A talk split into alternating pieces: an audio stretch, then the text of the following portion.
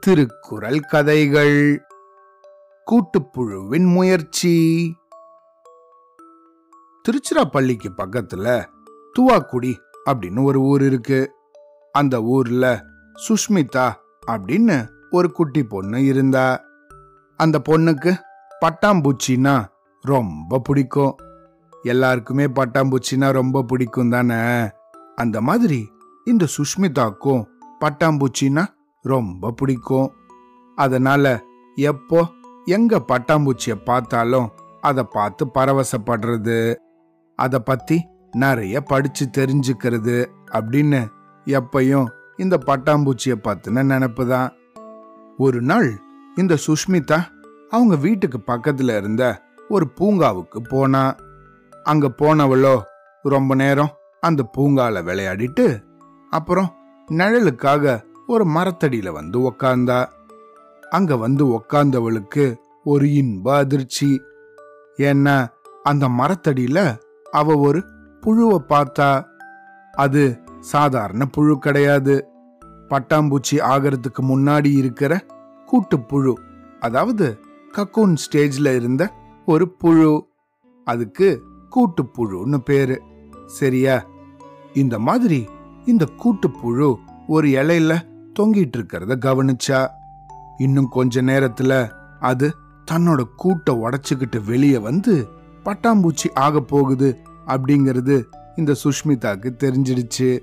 அதனால அவ தன்னோட அம்மாவையும் அப்பாவையும் பக்கத்துல கூப்பிட்டு அம்மா அம்மா இங்க வாங்கல இந்த கக்கூன் இன்னும் கொஞ்ச நேரத்துல பட்டாம்பூச்சியாக மாறப்போகுது அதை நம்ம பார்க்கலாம் வாங்க. அப்படின்னு தன்னோட அப்பா அம்மாவையும் அவ பக்கத்துல கூப்பிட்டா ஆஹா இன்னைக்கு இந்த அற்புதமான நிகழ்ச்சிய நம்ம பக்கத்திலேயே இருந்து பார்க்க போறோமே அப்படின்னு ரொம்ப ஆசையா இருந்தா. அப்புறம் இந்த புழு பக்கத்திலே உக்காந்து அது என்ன பண்ணுது அப்படின்னு கவனிக்க ஆரம்பிச்சா. அப்போ இந்த கூட்டு புழு இருந்த அந்த கூட்டுலயோ ஒரு சின்ன ஓட்டை ஒன்று இருந்துச்சு.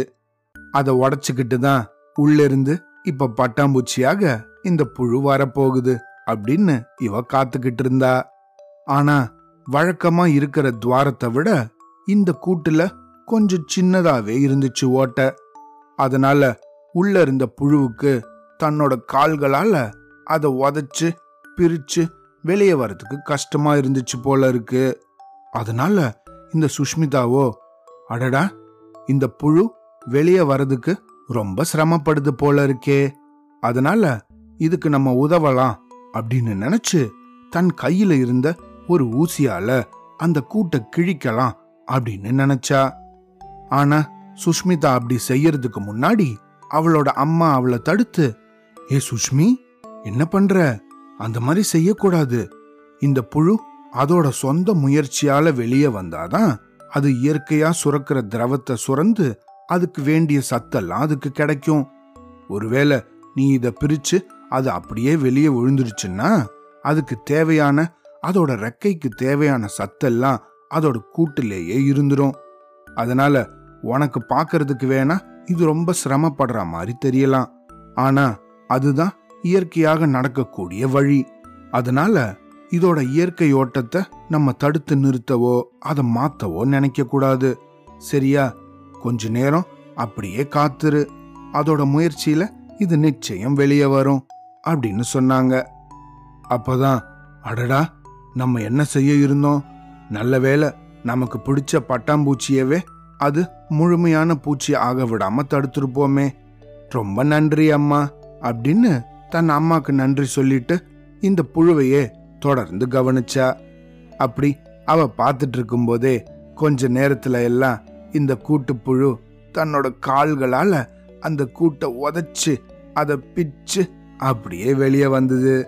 இந்த கூட்டுப்புழு வெளியே வரும்போது அருமையாக ஆரஞ்சு நிறத்துல ஒரு அழகான வண்ணத்து பூச்சியாக வந்துச்சு.